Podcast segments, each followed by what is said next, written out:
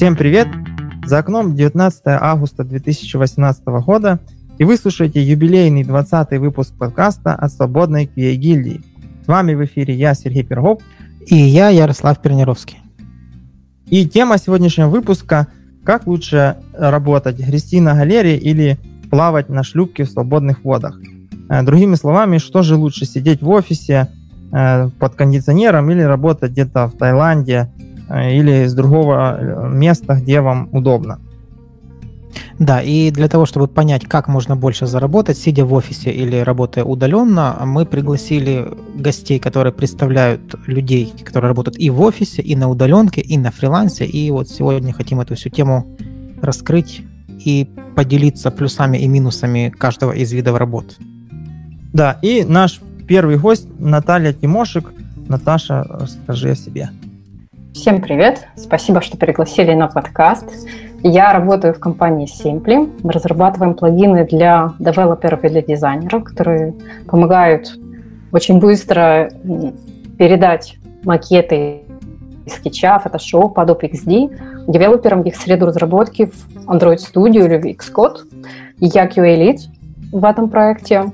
Наша команда полностью работает удаленно. Люди находятся в Америке, в Лондоне, в Украине, в России. Мы постоянно путешествуем. Мы зимовали в Таиланде.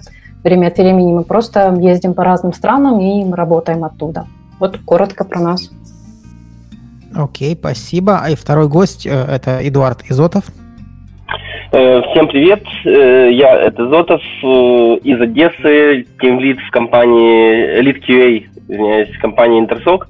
Вот, мы занимаемся одним большим проектом, э, связанным с э, security, с э, cloud security. И у меня есть опыт работы и на фрилансе, и в офисе, в, в компаниях разных. То есть я работал сначала в компаниях, потом я ушел во фриланс, а потом вернулся снова в компании. И сегодня готов поделиться с вами, почему я не готов идти во фриланс снова. Так, ну, и, значит, как вы заметили, у нас будет три мнения. Человек, который ходил туда-сюда, туда-сюда, человек, который до сих пор работает только... Э, только там? Только где-то там, удаленно, как в GitLab, как делают лучшие, короче, как написано в книгах Remote, это 37 Signals и все такое. Ну и есть два раба, которые никуда не ходили и маслали всегда из офиса. Я, например, только был два раза безработным, что можно считать почти как фриланс. Ну, нам люди расскажут, можно ли это сравнить или нет. Значит, э, давайте начнем по порядку. Вот э, что вас подвигло вообще изменить стиль работы? Вот Эд там говорил, я туда ходил, потом ходил назад. И вот Наташа, вот что, в какой момент вы сели и поняли, что хочется как-то где-то свободы? Ну, давайте я тогда начну. Давай я поняла, что мне действительно немножко надоел офис, потому что мне хотелось немножко поездить по разным странам, и этих 20 дней отпуска мне не хватало. То есть очень быстро как-то заканчивался, было еще столько неизведанных стран, и меня не отпускали работать ремоут на длительный период времени, хотя ну, не было большой как бы, необходимости сидеть в офисе. И в этот момент я просто задумалась, что нужно искать работу, которая бы меня не привязывала к месту. Я довольно быстро нашла несколько компаний, которым мне было важно, где я нахожусь. Было важно только то, что я умею делать. Мы довольно быстро с ними договорились, и, собственно, после этого, после того, как я поменяла работу на ремоут, я побывала и в Британии, и в Ирландии, очень долгое время жила в Турции возле моря чтобы ну, не ездить там на неделю покупаться, а как бы подольше пожить там. Вот, это моя основная была причина. Вторая, меня очень сильно напрягали пробки киевские. Очень эм, долго стоишь на Южном мосту, когда едешь из левого берега, я жила на левом берегу, и нужно было ездить на правый берег, потом точно так же возвращаться. Это тоже уже очень э, сильно надоело, и это была как бы вторая причина моего желания вот не ходить больше в офис. Слушай, так может надо было просто на правый берег переехать? Я жила на правом берегу, но это все равно, ты все равно ездишь. То есть э, я жила на Абалоне, а компания а, там, была на Дворце Украины, допустим. То есть ты все равно едешь через полгорода или там, метро, или машиной. Это забирает довольно много времени. И еще и моральный ресурс, потому что если это метро, это, это давка, час пик, и довольно некомфортно. Потом посчитала, сколько времени я трачу на дорогу, и совсем как-то печально стало, грустно. Окей, Эдуард, а ты как там, вот ты говорил, что ты в офисе, а потом вдруг тебя понесло? Да, как я там оказался? Ну, на самом деле, моя история будет более банальной. Э, я работал в одном проекте, который мне очень нравился, но начались как бы немножко развалы с гривной по отношению к доллару в нашей стране, а у меня зарплата была привязана к гривне, и я хотел просто вернуть свое финансовое положение на тот момент, а с этого проекта увольняться не хотел. Вот, я зарегался на Одеске для того, чтобы поискать себе какой-то проект на part-time, чтобы там по вечерам, может быть, по выходным что-нибудь э, делать, там найти какую-то работу, подработку, вот, и восполнить дыру в бюджете, которая у меня образовалась. Но так получилось, что я нашел проект, который хотел меня забрать на full-time, и мне пришлось все-таки с тем проектом распрощаться, который вот мне нравился, который был в офисе. И поэтому я ушел на фриланс. Вот, после, я поработал месяц в проекте, вот, который меня забрал, и так получилось, что через месяц э, написал мне э, что у них закончилось бабло, и они будут сворачиваться, ну, точнее, не сворачиваться, они будут там, возьмут какой-то тайм-аут, я ему написал, что окей, Марк, давай, давай делать твой продукт, а когда деньги появятся, скажешь, короче, ну и, и будешь платить. Вот, ну, на следующий день все заглохло, и там еще несколько дней я повисел, короче, в чате, была тишина, то есть никаких тасков, никаких скрамколов, и, и все, и мы разбежались. И я уехал на море в затоку на пару дней, и мне, вот пока я ехал, короче, в затоку, мне написали на Одеск, что хотят со мной там пообщаться. Ну, вот я сорвался с э, затоки, приехал снова в Одессу, э, здесь созвонились, чувак там, э, немец, говорит, э, ну окей, говорит, ты готов приступить, а это был четверг, он говорит, ты готов приступить, типа, в понедельник на работу? Я говорю, да, но будет ли какое-то там собеседование для начала? Он говорит, да нет, говорит, какое собеседование, мы профессионалы. Говорит, ты же профессионал? Я говорю, ну да. Он говорит, ну все, давай в понедельник работать. И все, и так вот началось, и я вот со, вторыми, со вторым этим проектом, это были немцы, вот, проработал с ними там почти год. Вот, было очень, очень познавательно, скажем так. Вот. Ну, все, такая вот история, как я туда пришел. Почему я ушел, как бы это другая, другая история. Я думаю, что я чуть позже расскажу, чтобы дать слово сейчас там Наталье и вопросам. Mm. Ну да. А э, вот не было страшно уходить типа на фриланс, потому что как бы офис это же стабильность, там вся фигня, типа, а на фрилансе фиг поймешь, что там будет. Э, я вам скажу так, было жутко страшно. Вот мне как чуваку, который всегда работал в офисах, всегда, то есть я никогда не работал на удаленке, я сейчас вам скажу так, что я работаю в проекте, где э, вот Сергей говорил, что может э, есть возможность там 5 дней в месяц да, работать удаленно. У меня нет вообще ограничений никаких, я могу вообще свалить э, и работать удаленно в этом проекте. Но я не хочу, то есть я не хочу путать э, личное с работой. То есть даже сейчас, чтобы вы понимали, да, я сорвался из дома и приехал записывать подкаст э, в офис к себе.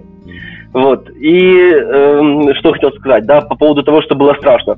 Да, я когда начал работать, во-первых, что э, что сильно разнится с работой в офисе. Э, в офисе, да, ну, там, кто был в позициях там тем лида, либо там сеньорских, знаете уже всю эту историю про то, что когда человек приходит отрабатывать 8-часовой рабочий день, то никто не рассчитывает, что он отпашет 8 часов. Он там работает максимум 5, да, максимум 6, допустим. Остальное время он там тратит на кофе, там, теннис, э, котиков там посмотреть в интернете. Вот. И когда я пришел на фриланс, то есть большинство проектов вообще, они трекают твое время, трекают экран э, и записывают там все активности, которые у тебя ведутся на компе. Поэтому ты должен отработать именно 8 часов. И я первые дни отрабатывал эти 8 часов, у меня уходило часов, наверное, 12, чтобы отработать 8. Вот, потому что где там прерываешься, короче, ну, это один нюанс. Второй нюанс это то, что ты э, утром я вставал там и такой думал, ну, блин, сейчас вот меня фриланс типа будет дисциплинировать. Я встаю утром, такой думаю, сейчас я гляну почту, потом пойду позавтракаю, там выпью кофе, короче, вернусь работать. И ты, в общем, 4 часа дня, ты такой поднимаешь голову, а ты сидишь еще в трусах и зубы не почистил.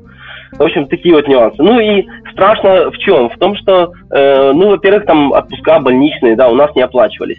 Э, я сейчас вот э, как раз-таки не хочу путать, да, э, Сергей меня спрашивал, когда мы общались сегодня с ним э, в Фейсбуке, он спросил, типа, это была удаленка или фриланс.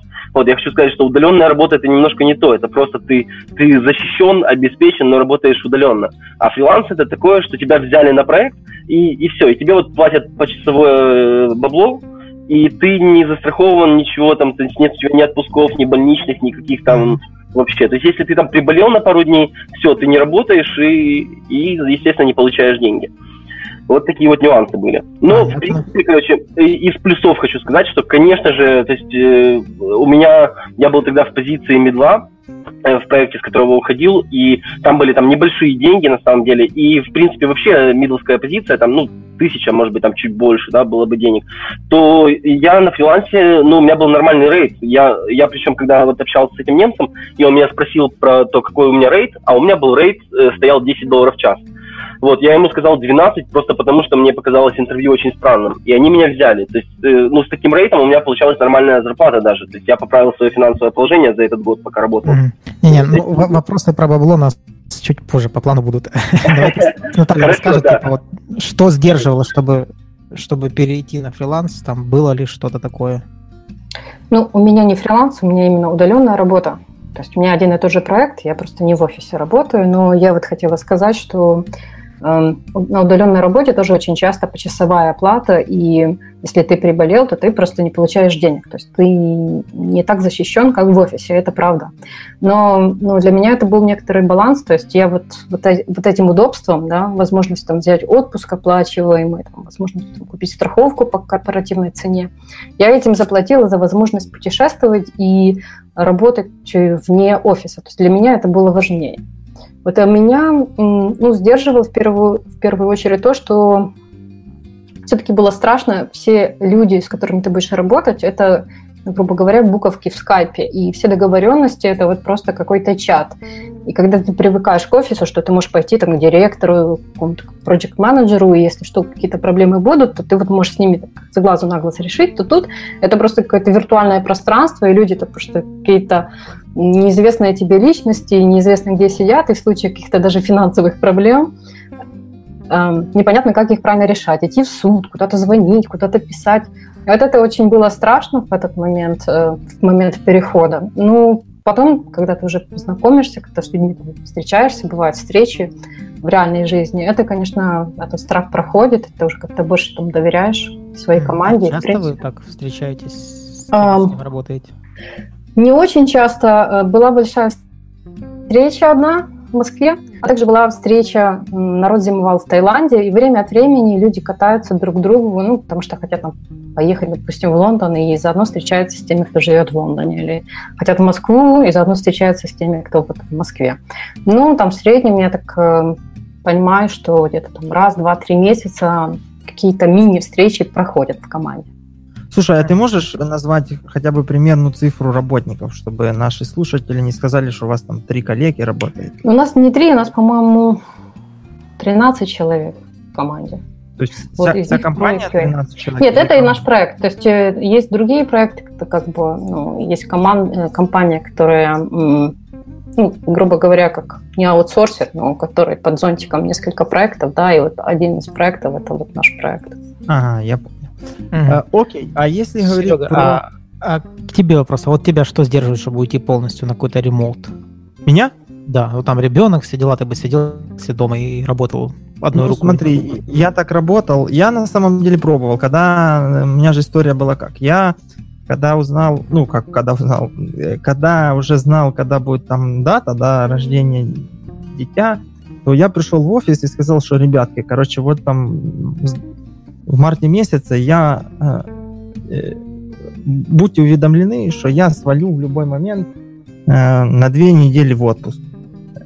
Ну, конкретных дат нету, но вот будьте готовы, что я приду, точнее, не приду на работу и напишу, что, ребята, все, пока, две недели отпуск. Uh-huh. И сказали, ну, базару нет, э, ну, так как я там уже занимал какую-то уважаемую роль, ну, сейчас для меня, уже имея опыт работы в организации, в которой вот эти все лычки и все остальное не считается, сейчас для меня это уже немного, ну, я уже переосмыслил, и для меня это все смешно. Там. Лычки, позиции и все такое. Ну, и, в общем, э, я потом еще месяц работал из дому. Ну, потому что дома э, как бы надо помогать, что-то делать.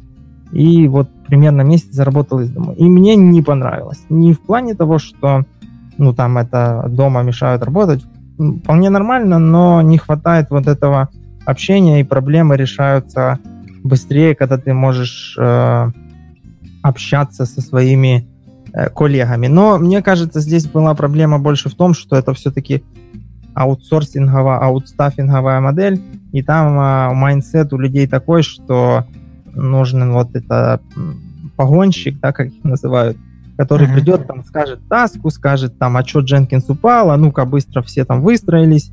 Ну, то есть вот так. И я уверен, что вот, ну, то есть вот та компания, в которой я сейчас работаю, э, там таких проблем нет, там люди сама э, организованы, и там команды, и mindset такой, что мы самоорганизующиеся, то есть если ты не успел, ну, значит, ты подвел всю остальную команду, и значит, будет овертайм. Все такое. Это вот чем-то похоже на то, что рассказывал гость в предыдущем выпуске про этот будильник, да, как там было, будильник виноватого или как там, что если там бага на продакшене, то звонит телефон, и ты вынужден моментально как-то отвечать. Вот что-то такое. Но я скажу честно, я когда-то в 2000 каком-то там э, до 10 года зарегался на Одеске, только, ну, тогда он еще, по-моему, Одеска назывался. И там пытался что-то делать, но м- как дальше не, не пошло. Понятно. А, окей, а если не секрет, вот вы когда для удаленщиков вопрос, то есть получили первое бабло за свою работу, что вы тогда почувствовали? Типа, стоит этим дальше продолжать заниматься или как? Э, вопрос кому? Наташ, может, ты начнешь? Ну, ну кто первый, там, неважно, да, давай ты скажи. Э, да, я ну, не то, что была в шоке, или там, ну, и для меня это было как бы подтверждение того, что я выбрала правильный путь, что меня не обманули, что э, я не ошиблась, что так можно работать, потому что главный страх, в принципе, исходил ведь не от меня, а скорее от других людей, которые постоянно спрашивали, а если они тебе не заплатят, а если это... Только когда деньги пришли, я уже поняла, что нет, ну все, это солидные ребята, можно на них положиться. Ну, каких-то особенных, особенных эмоций не было, просто вот э, такое как бы, ощущение стабильности. Э, я скажу так, что у меня первый проект, в котором я вот месяц успел поработать, Дело в том, что до того, как я месяц поработал в этом долгосрочном проекте, я прокачивал свой профиль. И я уже на Удеске, да, вот Сергей сказал, что у него там не пошло на Удеске. Там дело в том, что есть э, конкретные сценарии, которые нужно сделать для того, чтобы у тебя пошло. Вот. И я немножко там порубил денег уже, ну, там маленьких, там 10 долларов, 15 долларов, и я уже знал, что, в принципе, деньги приходят, и что это не кидалово какое-то, и, и, и что их можно выводить, и каким образом. Вот, а когда пришли уже, ну, большие деньги, да, когда я уже начал работать на full time, ну, не знаю, это было обычно как-то. Ну, зарплата. Да, да, больше зарплата, чем... Ну, как, в принципе, если работая в офисе, да, там, бац, и ты перешел в другую, в другую компанию и там получил денег, допустим, в полтора раза больше офер. Вот. Ну, принципе, такие вот ощущения были.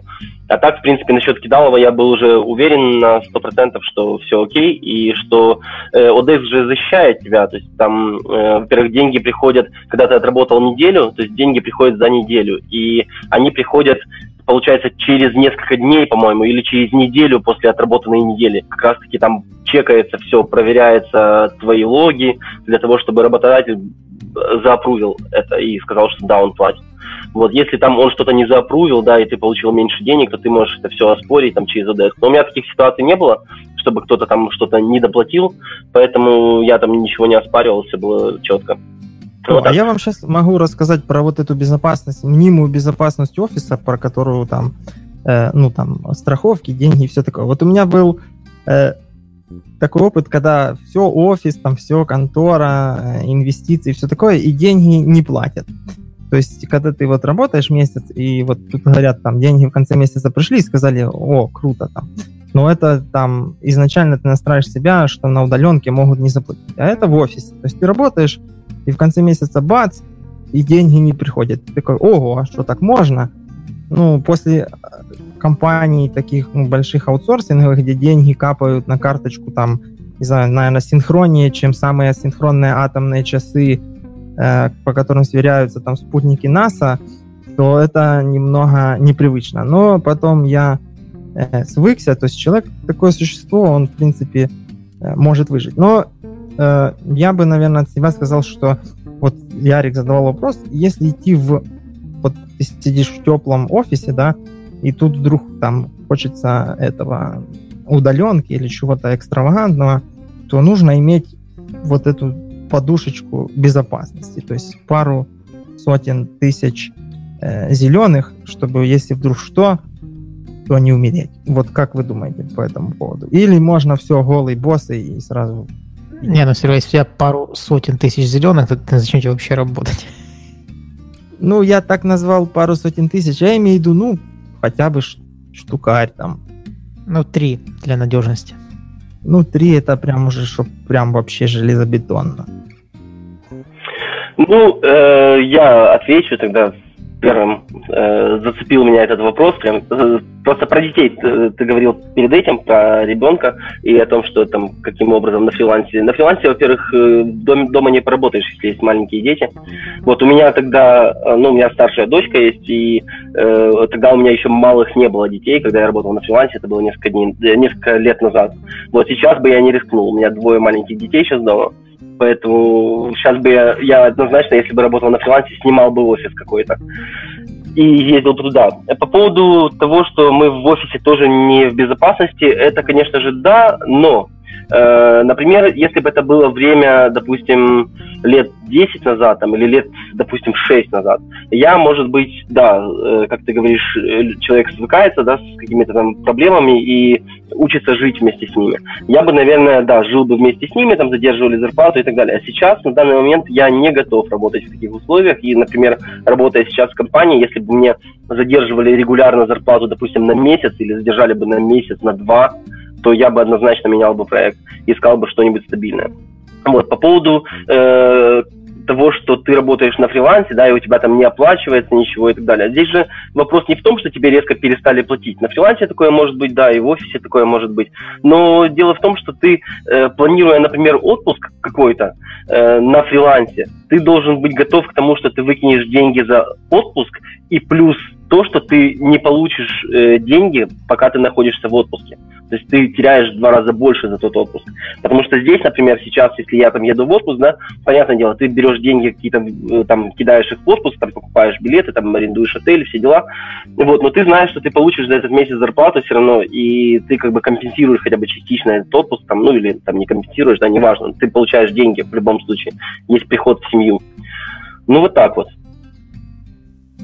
Ну, я тоже отвечу, наверное. Мне все-таки кажется, что когда ты на фрилансе или на удаленке, или, в принципе, просто на почасовой оплате, у тебя есть рейд, то вот все вот эти риски, что ты заболел или твои желания поехать куда-то, взять отпуск, можно ну, учесть в самом рейте, то есть поставить его чуть выше, там, и тогда, ну, действительно получится, как, как будто бы тебе не платят, но в общей сложности ты получишь, в принципе, достаточную сумму, чтобы позволить себе неделю не работать, допустим. Вот. А касаемо подушки финансовой, когда я меняла работу, я не скажу, что у меня была большая финансовая подушка, но это было скорее плюсом для меня, потому что я понимала, что у меня нет возможности как бы прохлаждаться и делать шаг назад. Мне это, наоборот, драйвило, то есть нужно было быстрее найти что-то интересное и одновременно что-то э, хорошо оплачиваемое. И это не давало мне расслабляться, и, может быть, частично по этому поводу я довольно быстро нашла то, что мне подходило. Поэтому, наверное, ну, если бы у меня были деньги, наверное, извините, не деньги, а дети, то, конечно, такой вариант бы не прошел, потому что ты уже ответственна не только за себя, там, у тебя не только просто квартира, которую тебе нужно оплатить, а уже многим больше. Но, в принципе, для меня это был скорее плюс. Э, я, кстати, согласен абсолютно, да, что нужно учитывать в рейте э, все эти риски и все такое. И насчет подушки скажу два слова. Э, тоже подушки у меня не было, когда я уходил в фриланс. То есть это было просто уход, и все. Понял, Ярик, это мы такие офисные там подушки. Мы даже когда подкаст пишем, подушками обкладываемся, но это... Чтобы эхо не было. Да. Но не помогает. А, э, да, давай, Серега, задай вопросик. Ну, мы вот тут про задание. То есть как вообще, ну, вот тут вы такие какие-то success story назвали, что вот я там сидел на стуле, написал письмо, мне говорят, о, ты классный парень, там, девочка, давай все работать. И все равно же есть какие-то тестирования, собеседования, и вообще как это работает, как подписывается NDA, потому что вы же ну, работаете как, ну, бог знает с кем подписываем договор, а вдруг это наши конкуренты подослали э, такого негодяя, который, который сейчас там получит проект, сольет на флешку и, и до свидания. Ну и вообще, как выглядит работа? То есть ты в офисе приходишь как тестировщик, там у вас какие-то стендапы, вы сели, и вам сказали, вот комп, вот бери, тестируй. А на удаленке же там нет такого, то есть как это все? Или на фрилансе, как задание формулируется на тестирование именно? Даша, давай, наверное, сейчас. Хорошо. Ну, про NDA я действительно подписывала NDA, а, причем даже с теми компаниями, с которыми я потом не работала. То есть на момент собеседования нужно было иметь подписанный NDA, но это делалось довольно просто. Высылалось, высылался файл, я его распечатывала, подписывала, сканировала с помощью программ на телефоне и отправляла. И этого достаточно для многих компаний, чтобы начать дальше процесс общения. Это считается как обычным документом. Как ни странно, у меня точно где-то такой же success story. Макс, это наш продукт owner просто написал мне... Я писала очень много писем разным компаниям, что я ищу работу, и вот один он из первых мне написал, просто сказал, мне очень понравилось твое резюме, а давай ты будешь с нами работать. У нас действительно тоже не было никакого особого собеседования, и мне кажется, мы отлично подошли друг к другу, я имею в виду проект и меня. Эм, но я также знаю, то есть я до этого еще проходила другие собеседования, и там ребята подходили более детально, более скрупулезно ко всему происходящему. То есть они шарили экран, нужно было писать, там, допустим, код иногда. Вот. Эм, и они смотрели, как ты пишешь, как ты размышляешь, как ты пытаешься эту там, задачу решить, какой-то там небольшой тестик написать.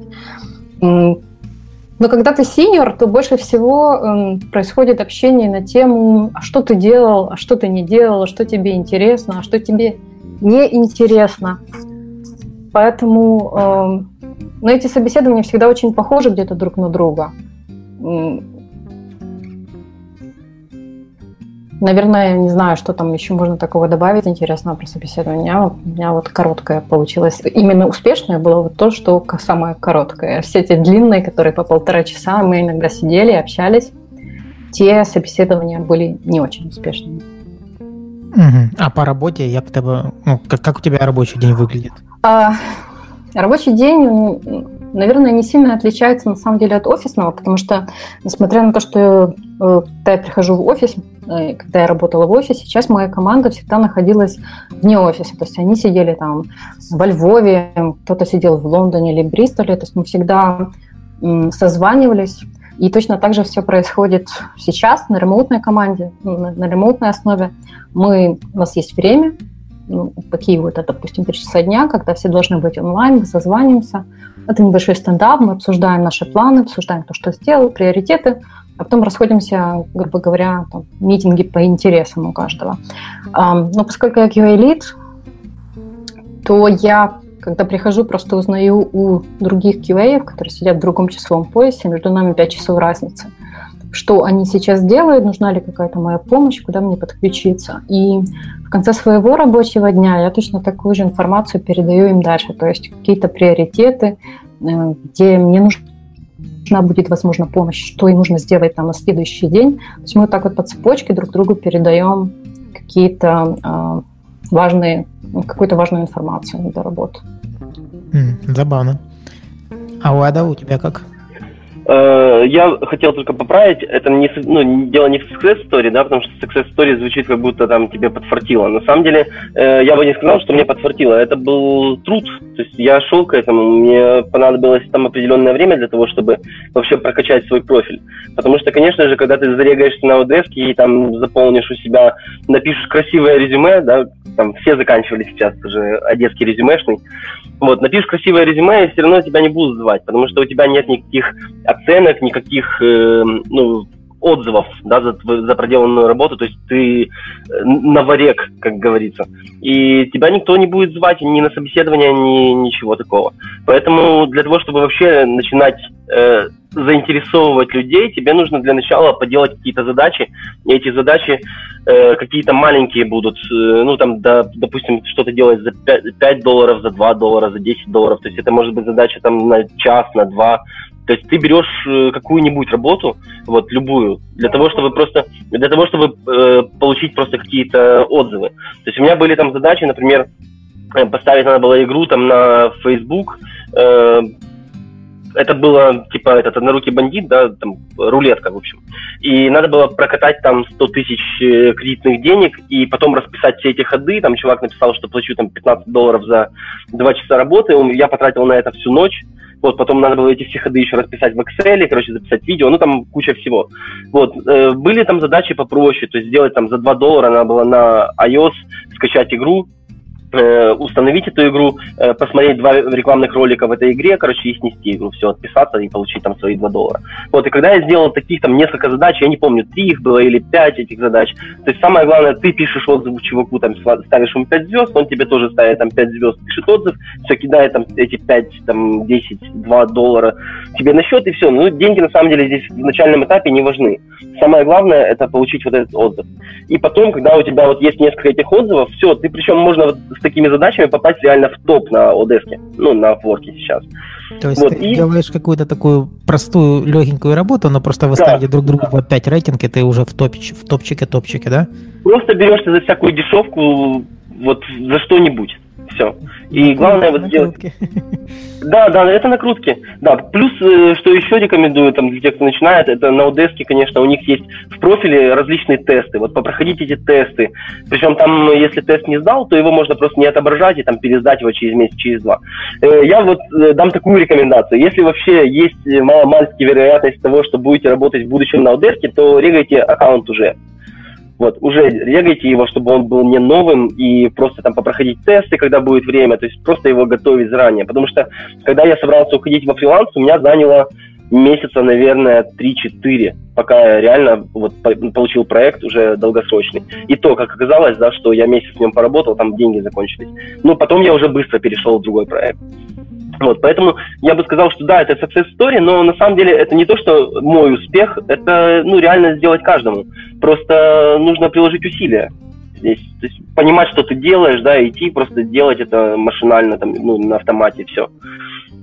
Вот, э, надеюсь, ответил на этот вопрос. Э, скажу, как проходил рабочий день. В принципе, рабочий день проходил обычно потому что, потому что у меня сейчас тоже бывают дни такие, когда я прихожу в офис, и я вообще не общаюсь со, своими, со своей командой, то есть они там сидят от меня в пяти метрах, я с ними вообще не общаюсь. То есть они знают, что они делают, короче, и если, например, мне нужно спросить их о чем-то, я им написал в скайп и спросил. Вот так. Ну и там происходит примерно то же самое на фрилансе. То есть ты приходишь утром, открываешь, мы общались по скайпу, вот, открываешь скайп, открываешь там группу, смотришь, кто-то писал там что-то, спрашивал тебя или нет, вот, открываешь э, тикеты, которые на тебе висят, ну и смотришь по задачам, по приоритетам и так далее. Э, были созвоны там регулярные, э, по-моему, они были у нас через день, если не ошибаюсь, там три раза в неделю, может быть, два. Вот, и все. У нас, э, что было такого необычного, то, что продукт owner, непосредственно владелец продукта, он э, реально был и PM. Там. Причем PM он был никаким, а чуваком хорошим. Вот, и, и взрослым, там было лет под 60. Вот, и он, э, ну, как бы был такой интересный чувак, то есть он там писал письма, когда он вообще не стеснялся в выражениях. Вот, и нужно было из этих писем понять, короче, суть, потому что он не просто писал письма обматерить тебя, он э, хотел конкретно там что-то, чтобы что-то сделали. И тебе нужно было среди всего этого мата вычленить, э, собственно, задачу и ее реализовать. Вот такие вот были дела. О, кстати, вот сейчас пока шел разговор про то, как себя сделать крутым на Одеске, я знаю, что у меня не получилось. Знаете почему? Угу. Почему? Потому что я в то время был студентом, я учился в университете, и я как бы ничего не строил, никаких планов. Я зашел, зарегался, там были какие-то таски по Java или еще что-то. Я их там что-то поклацал, оно не получилось. Я подумал, ну, короче, фиг с ним. Поставил рейд 5, мне ни одного заказа не прилетело, и я понял, что если за три дня не прилетело, значит, это гнилая тема. Ну и, и все. То есть, есть, а если у меня сейчас вот, если я вспомню свой аккаунт, ну или там же есть как-то восстановить, то у меня что будет там 10 лет аккаунту, например, если я в восьмом году регал. Э, да, но дело не, не в возрасте. Возраст, я бы сказал, это дело второе, э, возраст аккаунта, а дело именно вот в тасках. Тебе нужно, если ты хочешь попробовать, да, тебе нужно найти какие-то таски, они могут не обязательно относиться к тестированию вообще. То есть это может быть там просто какая-то какая фигня там простая, не знаю, э, из PDF сконвертировать во что-то. Или, я сейчас скажу, была у меня задача, э, надо было книгу сверстать для этого самого, для читалки электронной.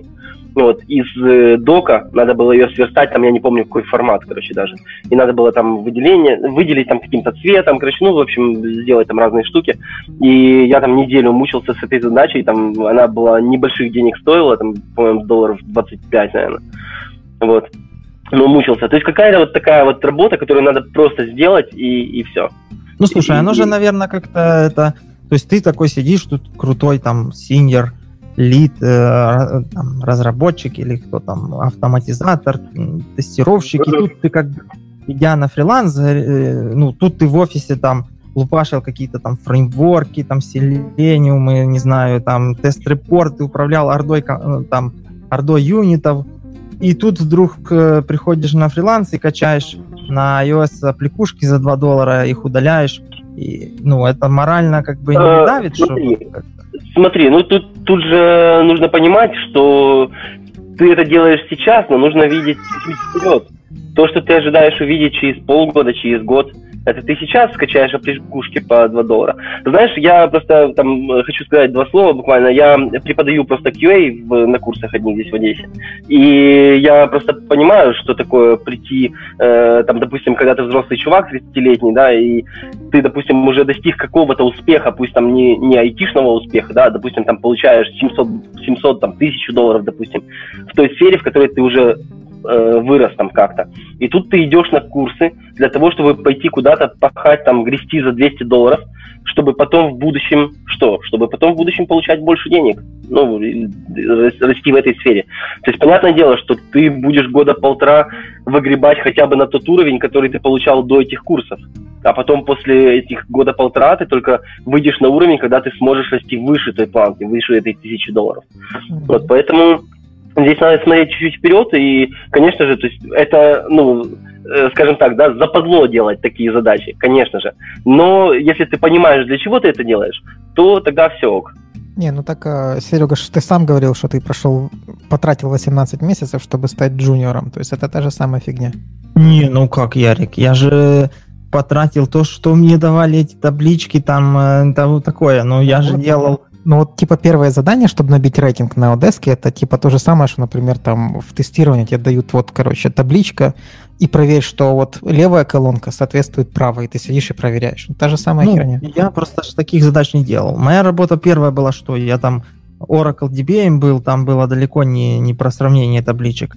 А потом, ну, как бы, ну, ну, в общем, не знаю, может быть, да, может быть, нет, но для меня, наверное, было бы не прикольно. То есть э, вот сейчас сидеть, ну, не знаю, вот, допустим, давай возьмем так. Если, допустим, сейчас я иду на работу, вот там говорили про собеседование там, и в какую-то компанию, ну, неважно, в любую, и мне скажут, ну, ты знаешь, нам надо э, там клепать регрессию. Ну, даже за нормальные деньги, то я бы, наверное, не согласился. Потому что день-два, а потом станет мне интересно, и уже этих денег не захочется. Ну, это чисто мое мнение, оно может не совпадать с мнением любого другого, но вот я уже по себе, я пробовал так делать, и там я веду консультации и все такое, и вот если что-то, то, что я уже делал 15 тысяч раз, и я в этом, ну, хорошо это умею делать, мне становится там, ну, через неделю становится неинтересно. Ну, понятно, это же есть разные типы людей. Одни могут делать какую-то методичную работу, а другим каждый раз что-то новое нужно. А вот вопрос такой, а какие самые там характерные трудности вот в такой работе? То есть мы уже говорили, что там с коммуникациями могут быть проблемы. Что еще? Что типа такого трудного в удаленной работе или во фрилансе? Ну, давай я отвечу. Ну, мне больше всего кажется, что трудность, ну, это часть трудностей с коммуникациями, эм, это возможность все-таки, когда ты в офисе и можешь с кем-то увидеться, ты можешь что-то порисовать, брейнстормить, и вы будете где-то на одной странице, да, э, и это будет как-то быстрее и органичнее. А вот когда вы удаленно, и там каждый где-то еще находится в своем отдельном контексте, там дети бегают, там еще что-то, собака лает, брейнстормить и так сделать, чтобы каждый был вовлечен в этот брейнсторминг, бывает довольно сложно. И это обычно происходит ну, только словесно. Порисовать бывает сложно, бывает ну, кто-то может пошарить экран, но это все равно там не, не то. То есть это каждый должен высказаться, каждый должен послушать другого.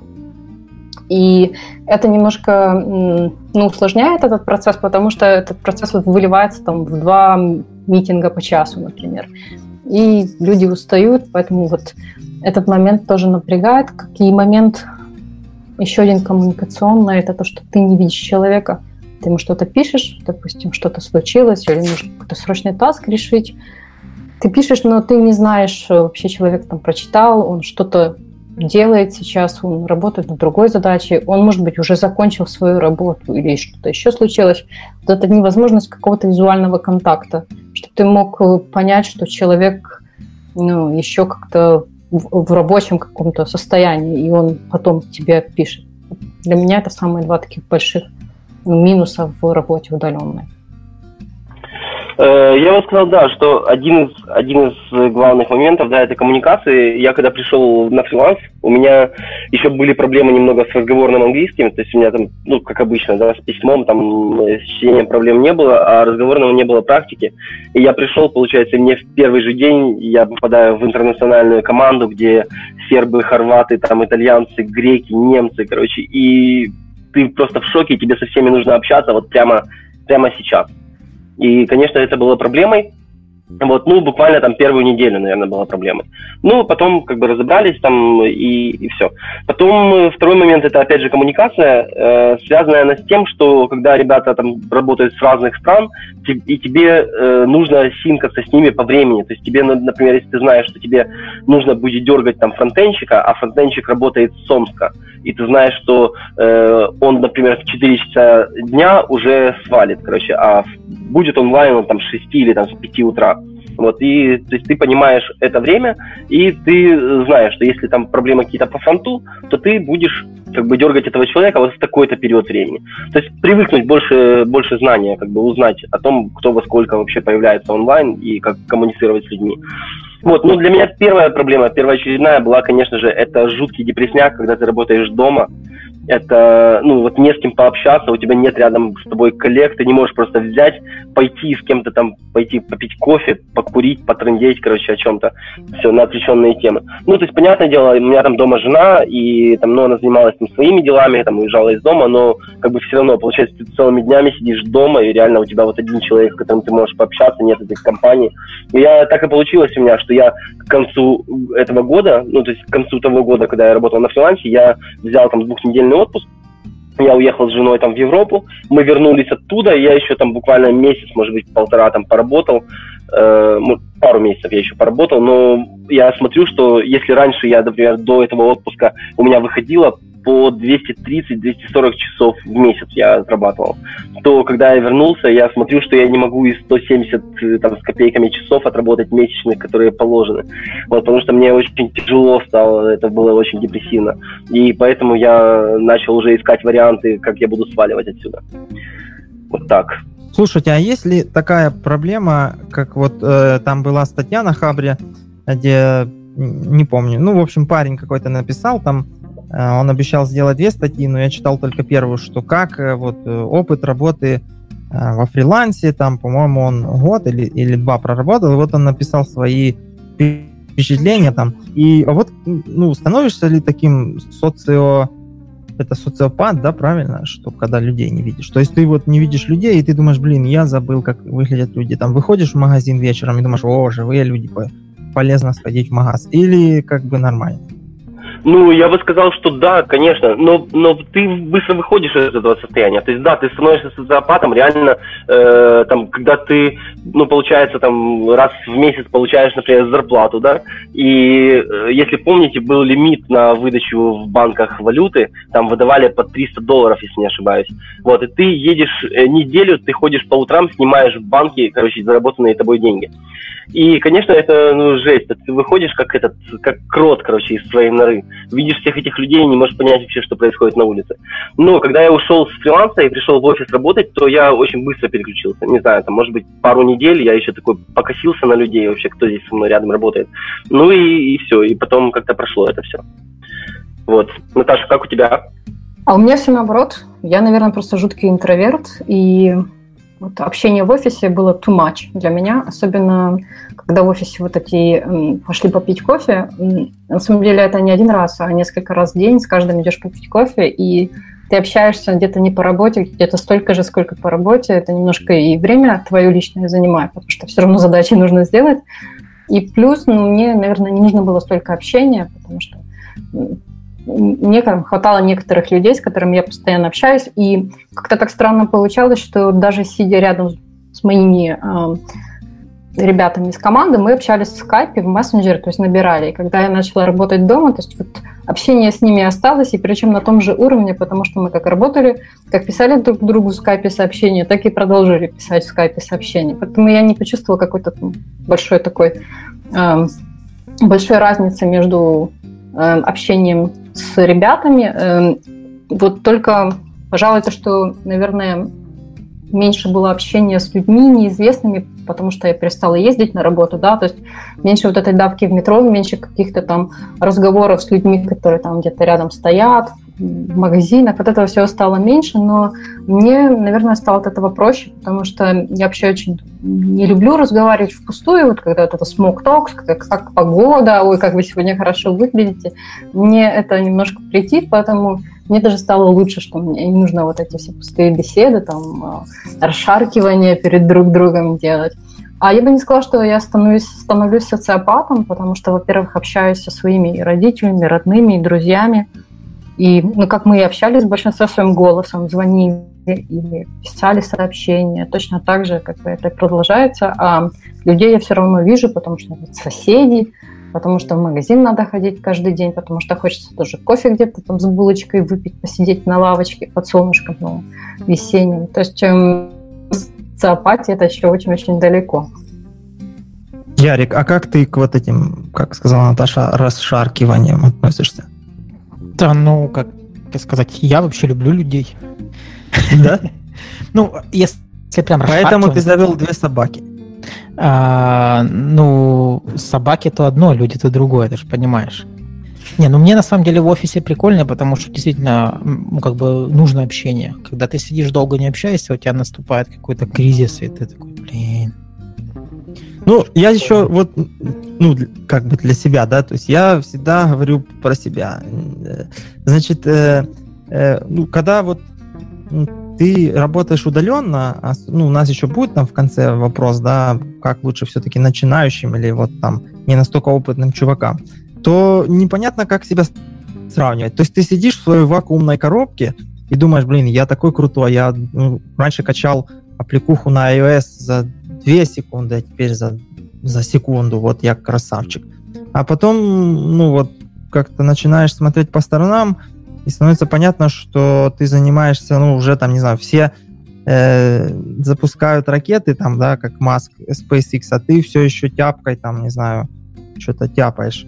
И вот для меня это тоже немаловажный фактор, потому что вот можно ли, ли вот так вот утратить свою ну, специализацию? То есть ты, уходя в ремоут, был там крутым, поработал там, и вернулся, или не можешь уже вернуться, потому что твоя квалификация настолько просела, что как бы ты уже никому не нужен. У всех уже там кубернетисы, а ты все еще там, не знаю, что-то делаешь не такое. Или это такого риска нет?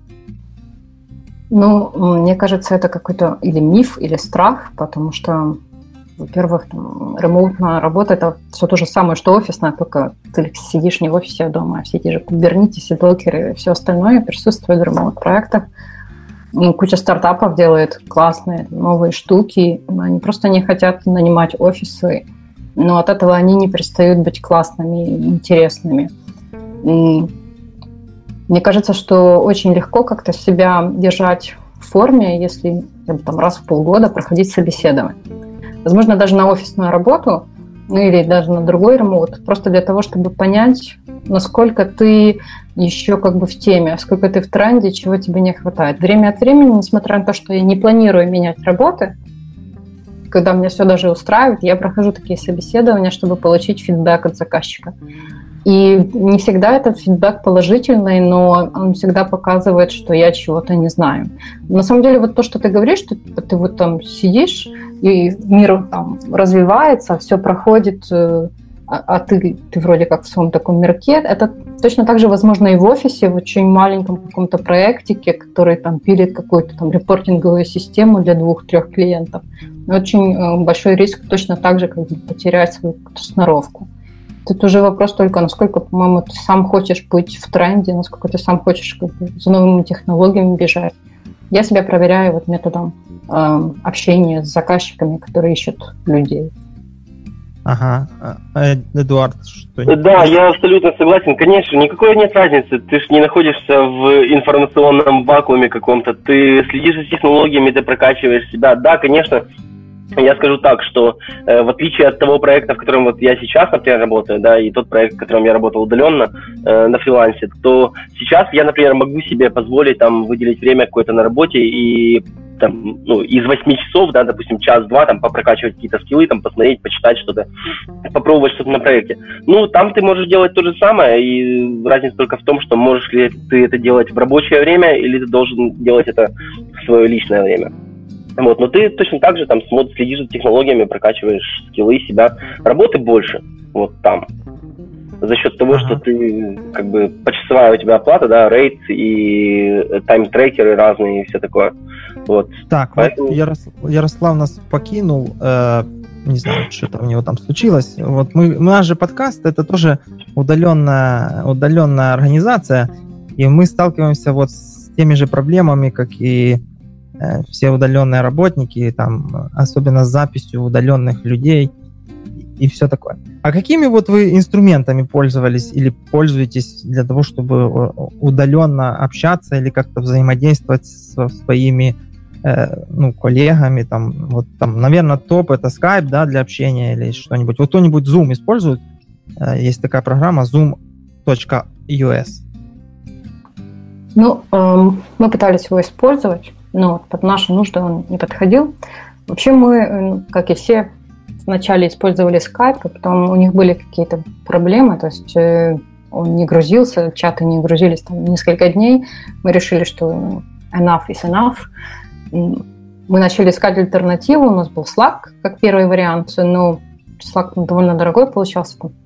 И мы начали искать другие варианты, нашли Stride, который написал Atlassian, и вроде как бы все было хорошо, там были и звонки, и аудио, и видео, и можно было шарить экран, сообщения, это все было красиво, пока их не купил Slack. Мы сейчас тоже в поиске какого-то хорошего, какого-то хорошего инструмента и перешли на Microsoft Teams. Пока что непривычно, но пытаемся как-то его под себя использовать. Вообще эм, вот инструмент для нас была довольно как бы, сложная проблема, потому что у каждого было свои какие-то потребности. Там кто-то использовал всегда или с веба, кто-то использовал только с телефона, у кого-то там не грузилось, эм, кого-то было плохо слышно. Мне кажется, эту проблему мы вот до сих пор решаем. Zoom, я вот, честно говоря, уже не помню, по какой причине нам не подошел. Возможно, там а, количество людей на бесплатной основе нам не подходило, как из Hangouts. То есть там можно было до 10 человек только, а нас 13. Мы не помещались. В общем, мы до сих пор на самом деле, да. Недостаток Hangouts по сравнению с Zoom. Ну, я когда пользуюсь э, когда веду вот эти консультации или там с кем-то хочу созвониться, я пользуюсь именно Zoom. У меня есть купленный аккаунт, там 14 долларов хватает вполне. Э, ну, не суть. В общем, тотальный недостаток Hangouts в том, что он, когда вот у тебя есть два экрана, да, ну, допустим, а, как extended screen, когда есть твой один экран и второй, то он не позволяет шарить какой-то один, он пытается зашарить оба два, ну, оба два. Э, ну, вот это твой, он понимает, что вот этот весь экран, это и есть твой весь экран и пытается его шарить. И это вот я прям расстроился, когда сделал аудиоконференцию, ну, видеоконференцию и попытался же шарить, мне он шарит весь экран, хотя, хотя я так не хочу, и отключить это невозможно. Соответственно, я понял, что Zoom это для меня пока что топ, топчик. Но у Zoom есть большой недостаток в том, что он, конечно, очень сильно грузит э, систему, то есть он прям, ну, процессор начинает так подвзлетать. Да, ну мы использовали как бы такие олдскульные олдскульный софт, скайп и почта, все. Как бы нам хватало. Э, были звонки, у нас команда была там человек, наверное, до 15, и у нас были скайп-звонки, и как бы не было проблем никаких. Никто не думал о том, что нам что-то нужно еще. Вот, общались по почте, общались по... общались в тикетах, прям комментами с друг другом. Поэтому... Окей. В принципе, а так. Вот... Я, кстати, я извиняюсь, да, Сергей, забыл сказать про NDA буквально два слова. Ни с кем на фрилансе вообще не подписывал никаких NDA, и не было вообще с этим, никакого даже разговора об этом не было. Ага. Ну, это достаточно интересная тема. Ну, мы не будем ее, у нас время ограничено, к сожалению. Тут можно каждую тему перетирать много. Но ну, в да. теории ты можешь, да, просто куда-то слить проект и все. Или можно в суд попасть. Ну, коротко так что. Угу. Ну, можно слить проект или... Э, да, ну, ну, в принципе, доступа к репе у меня не было. У меня был доступ к репозиторию с э, мобильными приложениями. Вот, но там мобильные приложения, там дело в том, что они были там на общем ядре все, и мобильные приложения, которые были в этом репозитории, это по сути были XML там с графикой. Вот, э, что у меня было там? Ну, документация, какие-то аккаунты, там, доступы, э, вот. Ну, как бы не было разговора о том, что надо подписывать NDA или вообще какие-то проблемы можно было бы получить, то есть никто у меня не отзывал мои доступы, и я их никому не шарил, то есть, ну, вот так как-то мы просто разошлись, и все. И были даже моменты... Угу. Ну, здесь у нас вот есть вопрос такой, какие, как вы считаете, вот планы на будущее, да, ну, тут больше, наверное, это Ярик писал, а, работать удаленно или все-таки пойти в офис? Вот что бы вы посоветовали? И я бы, наверное, еще, ну, все-таки я читал вот эту книгу Remote, это э, такая, знаете, есть Rework и Remote, это одно и то же издателя или эта компания написала. В общем, э, они говорят, что будущее все-таки за распределенными командами, за ремоут, ну вот ремоут, без, без офиса, работает то как вот ваше мнение все-таки? Что ну, я, я тоже читала эту книгу, и у них очень классный есть такой тезис классный, о том, что как-то глупо ограничиваться одним городом или одной страной, когда во всем мире есть столько людей, которые идеально подойдут на твою должность. И я думаю, что ну, это правда, и думаю, что действительно за этим будущее, потому что даже если посмотреть там, два года назад, когда я искала вот эту удаленную свою вакансию, их было единицы, очень сложно было найти. Сейчас у меня уже очень много знакомых, которые тоже перешли на работу из дому, и я так время от времени просматриваю, какие есть вакансии, и вижу, что вот появляется очень много ремоут вакансий. То есть в эту сторону начал, видимо, двигаться рынок, потому что, видимо, есть и запрос на экономию средств, то, что ты не платишь за офис, так и с другой стороны все больше людей хочет как-то поспокойнее себя чувствовать, меньше тратить времени, возможно, на дорогу, больше проводить времени, может быть, дома, может быть, даже с детьми, с семьей, чтобы они там были где-то рядом. Я, я бы советовала всем попробовать хотя бы немножко для себя. Возможно, это то, что вы как-то не осознавали, но то, что, возможно, вам подойдет, особенно те люди, которые тратят много времени на дорогу и которые очень быстро отвлекаются в офисе. Потому что сейчас почти все большие компании, офисы у них open space, очень много разговоров, очень много там, хождения вокруг, у людей рядом там какие-то свои беседы, очень многих людей это отвлекает от работы, они там остаются подольше, чтобы закончить свои задания. А многие люди, например, на моей предыдущей работе вообще приходили рано утром, там, в 6-7 утра, говорит, о, в офисе так спокойно, можно спокойно поработать. То есть, э, возможно, вам стоит как бы посмотреть в сторону ремоута. Мне кажется, что за этим, за этим действительно будущее. Я бы э, здесь э, вот как сказал. Если мы говорим о том, с чего начинать, например, карьеру, да, в айтишниках, скажем, то я, конечно, однозначно рекомендую не удаленную работу, работу в офисе, когда есть люди рядом, которые тебя могут там тыкнуть, э, тыкнуть в экран пальцем, там что-то рассказать тебе на пальцах, нарисовать на бумажке, то есть что-то показать, объяснить быстро, прямо вот офлайн. Э, если мы говорим о, о опытном уже там, человеке, да, ну, там, э, как Сергей сказал, позиции он там не, не э, разделяет уже, да, ну, скажем так, у которого есть опыт там какой-то, допустим, пару лет, то, конечно, я рекомендую однозначно попробовать себя на удаленке, на фрилансе, там, э, на удаленке, да, скажем так, потому что фриланс это все-таки какие-то разовые работы, там, такое, какие-то сомнительные заработки. А суть же какова фриланса, чтобы ты нашел ремоут э, full-time работу. Вот. И удаленку попробовать, конечно. У меня на самом деле есть планы э, на будущее. Я собираюсь попробовать пожить в другой стране через пару лет, вот пока дети подрастают, еще до школы, чтобы уехать. И, конечно же, да, я собираюсь работать удаленно. Я, правда, сейчас там решаю вопросы о том, чтобы я не уходил с проекта, в котором я сейчас работаю в офисе. Вот, и думаю, что я бы уехал и попробовал поработать удаленно в этом же проекте. Вот. Но да, надо, надо пробовать искать себя, то есть кому-то ближе офис, кому-то лучше работать удаленно. В общем так, попробовать однозначно стоит. Хорошо, а если вот такой момент, то есть человек там работал удаленно, например, ну не знаю, там так сложилась судьба, либо он работал там как-то в офисе, потом ушел удаленно и долго работал там, ну давайте скажем, ну лет пять.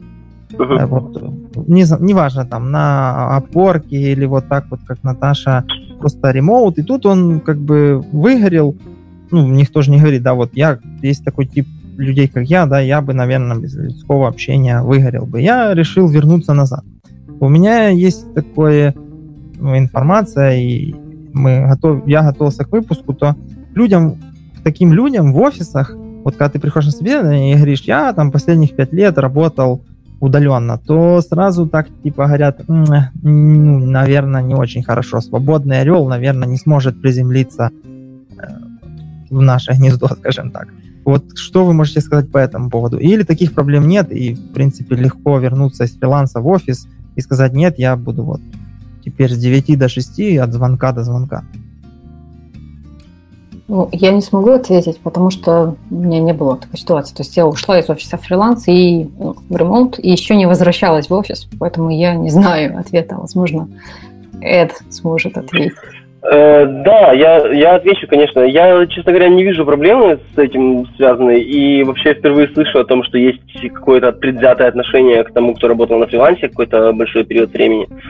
Это обычные нормальные грибцы, то есть они ничем не хуже, не лучше тех, кто работает в офисе. Вот, они, я бы, например, если бы сейчас ко мне бы пришел чувак, который работал бы несколько лет на фрилансе и пришел бы ко мне устраиваться в компанию, там, в мою команду, я бы, блин, обнял бы его и плакал. Вот реально, и взял бы его, короче, и жалел бы здесь, и чувака, как это, нанял бы ему психолога, который бы его выводил из этого кризиса всего. Не, ну, ну понятно, это больше да. жалость, но я имею в виду, что вот когда ты так вот почувствовал свободу, и там ты ездил туда, ездил ну, туда. Э, смотри, о какой же свободе мы говорим? Мы не говорим ни о какой свободе вообще на фрилансе. На фрилансе нет свободы. Ты свободен в выборе своего времени, но, опять же, в офисах сейчас вот многие проекты тоже дают возможность выбирать тебе время, во сколько ты будешь приходить на работу и уходить. Вот, вот и все. Никакой больше свободы нет. То есть в плане ездить куда-то, ну да, ты также берешь отпуск и едешь куда-то. То есть и ты не работаешь. Или ты поехал куда-то, переместился в другое место поработать, допустим. Да, но опять же, ты же не свободен. Ты также должен с утра встать, сесть за комп и работать там до вечера, там, свои 8 положенных часов. Поэтому здесь нет никакой разницы. Окей. И теперь остались самые два последних самых жестких вопроса. Первое будет, э, ну, я думаю, вы догадываетесь, да, первое будет про кидалово, есть ли оно или это все-таки миф, то есть, ну, сколько большой процент, что не заплатят или скажут, что смотри, ты сделал работу плохо, поэтому мы тебе заплатим не, не 15 долларов, а 2 доллара. Что ну, вы скажете? Наверное, такое возможно, э, но со мной ни разу не случилось. А, хотя я несколько раз тоже на опорке подрабатывала, и с, текущей вот работой у меня ни разу не было такого, что мне сказали, ну, что-то там у тебя не то, давай мы тебе не заплатим. Возможно, шанс, я думаю, шанс есть, потому что как бы, нехорошие люди есть везде, и ты никогда не знаешь, просто когда на них ну, попадешь, и защитит, защитит ли тебя вот та бумажка, которую ты там с ними подписываешь подписывала. Может быть, даже если их защитит, пойдешь ли ты в суд там ради этих там, 20-30 долларов, тоже как бы неизвестно. А вот еще, э, давай, Эдуард, ответь, и потом я задам еще. Хорошо. Э, ну, смотри, мы же говорили уже перед этим о том, что кинуть тебя могут и в обычной компании. Вон мы знаем один известный ресурс, .it, где пишут регулярно истории разные о компаниях, о офисах, где реально тебя там кидают на деньги, не платят там первую зарплату, не платят последнюю зарплату и так далее. Э, я скажу так, что ты здесь э, защищен, ну, безопасность у тебя такая же на фрилансе, как и, как в принципе и в офисе. Вот, там тоже тебя могут, да, кинуть, но смотря как ты работаешь. Ты работаешь через э, Upwork, да, непосредственно, то есть деньги попадают в Upwork, и Upwork платит тебе эти деньги потом. Вот, то тогда, в принципе, есть там некая защита, да, есть некие механизмы, и можно там через Upwork потом разбираться, потому что они там блокируют какие-то деньги у заказчика, вот, а тебе их не выплачивают сразу. То есть есть там некие механизмы вот, то, например, я работал в последнем своем проекте, когда я с ними там списался, и они меня взяли на работу, вот этот немецкий проект, где я поработал почти год, они сразу мне говорят, хочешь э, работать не через Upwork?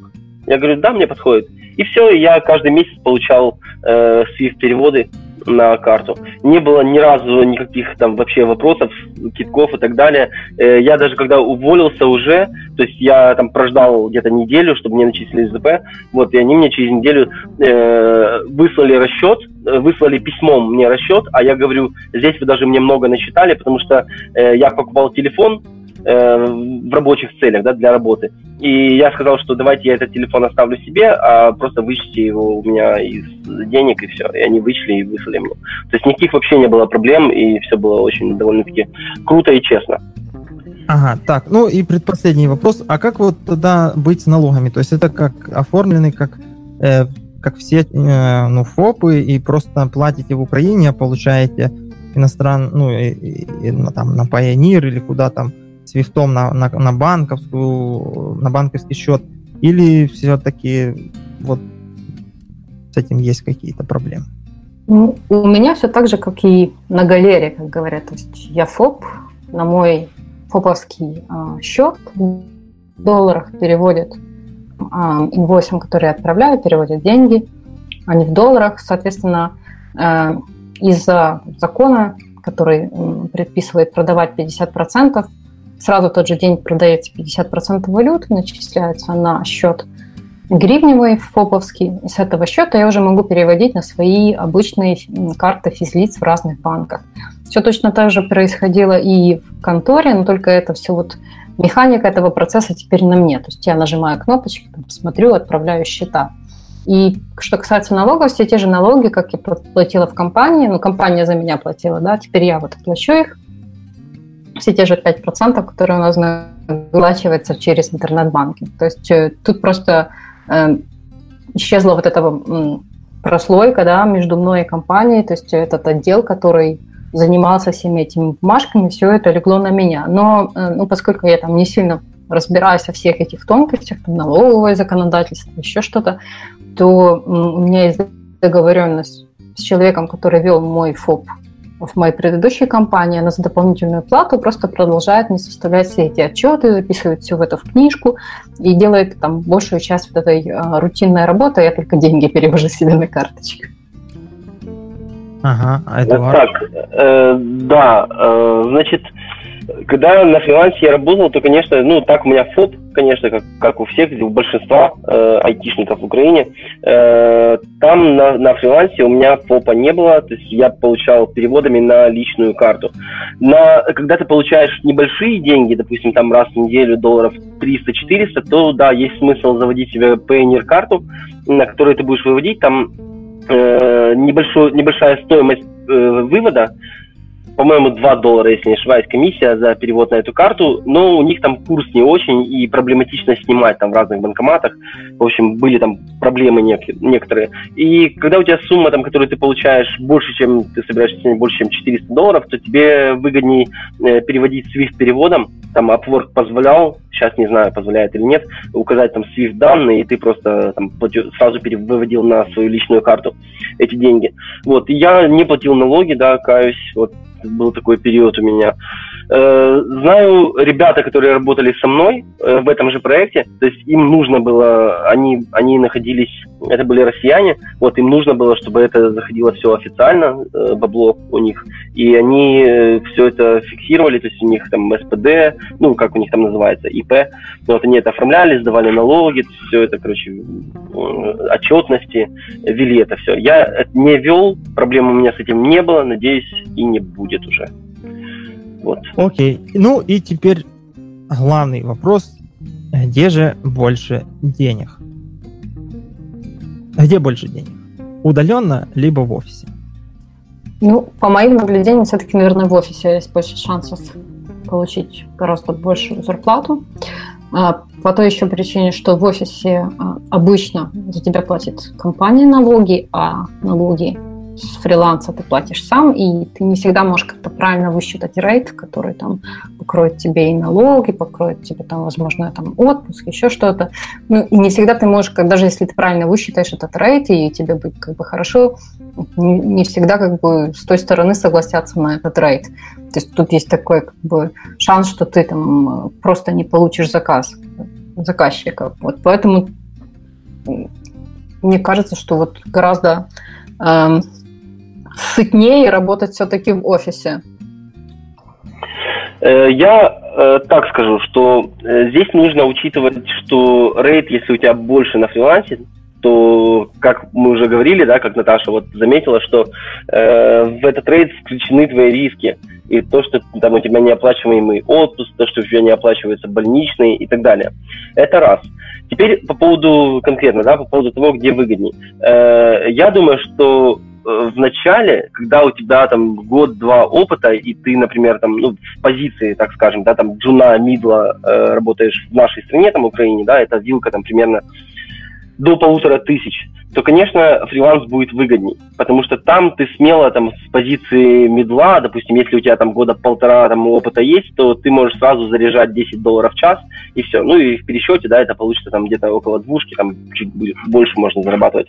Ну вот, э, я просто в том проекте, когда работал, мы даже искали джунов себе, и джунам собирались платить по 7 долларов в час. Ну, в пересчете там 7 на 160, допустим, да, э, получается неплохие деньги для джунской зарплаты, вот, если сравнивать в Украине. Но когда ты э, немножко поднимаешься по деньгам, э, растешь, да, и когда ты в офисе можешь получить уже за, за то, там, за свой опыт, получить там за две, там, по три э, зарплаты, то, конечно, фриланс тогда уже не становится таким выгодным. Может быть, есть какой-то шанс там получить чуть-чуть больше денег на фрилансе, но уже не будет такого большого разбега.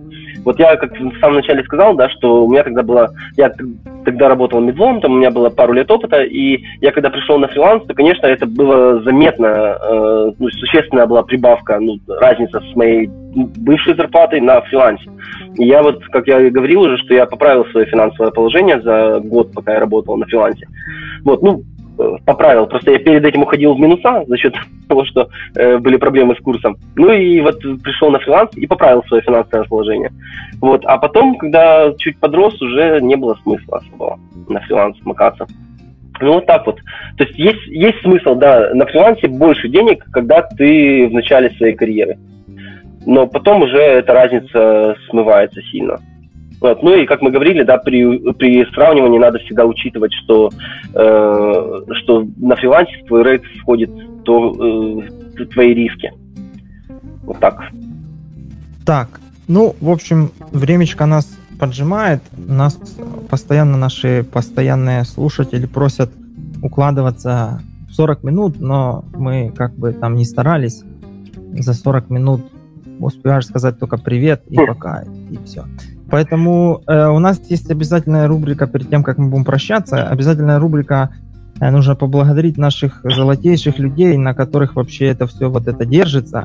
Э, наши патроны любимейшие. Это именно Алиса Маркова, Олег Илицкий, Игорь Перетятько, Алексей Асанов, Дмитрий Панасюк, Борис Осипов, Павел Скворцов, Эрик Халимов, Роман Поботин, Марина Колесник, э, Марат Реймерс, Татьяна Грибок, Михаил Судья и Виталий Закорчевный. Спасибо вам за то, что вы нам э, помогаете, а вы, уважаемые слушатели, если вы сейчас слышите, вот эти люди нам помогают, и вы можете нас поддержать, кинув нам через Patreon э, денег от 1 доллара до сколько вам не жалко на то, чтобы мы продолжали делать этот подкаст, и мы тратим эти денежки на оборудование. Вот звук уже стал лучше, еще чуть-чуть, и мы научимся делать его прям совсем-совсем э, хорошим. И будем уже стримить, возможно, даже в live.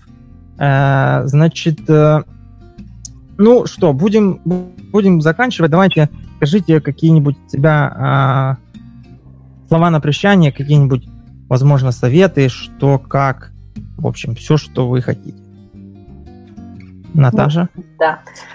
В первую очередь спасибо вам, что пригласили. Вообще было интересно пообщаться с вами, и даже интересно было услышать ваши вопросы. Мои пожелания всем, наверное, не бойтесь экспериментировать, э, не бойтесь что-то менять, не бойтесь поменять офис на фриланс или фриланс на офис. И я думаю, что у вас все получится, потому что тут главное ваша мотивация и ваше желание. И тогда вот комбинация этих факторов обязательно приводит к успеху. Поэтому всего вам хорошего в этом. Да, спасибо тебе, Эдуард. Э, да, хотел бы поблагодарить, конечно, Сергея, Ярослав, спасибо большое, что пригласили на подкаст. Вот было очень интересно. И хочу пожелать эм, слушателям найти себя. Да, конечно, нет однозначного рецепта, что работает, там, что лучше. Надо пробовать. И жизнь слишком коротка для того, чтобы сидеть э, в одном положении всю жизнь, э, строить карьеру только на фрилансе, либо только в офисе. Поэтому пробуйте, ищите себя, и прибудет с вами сила.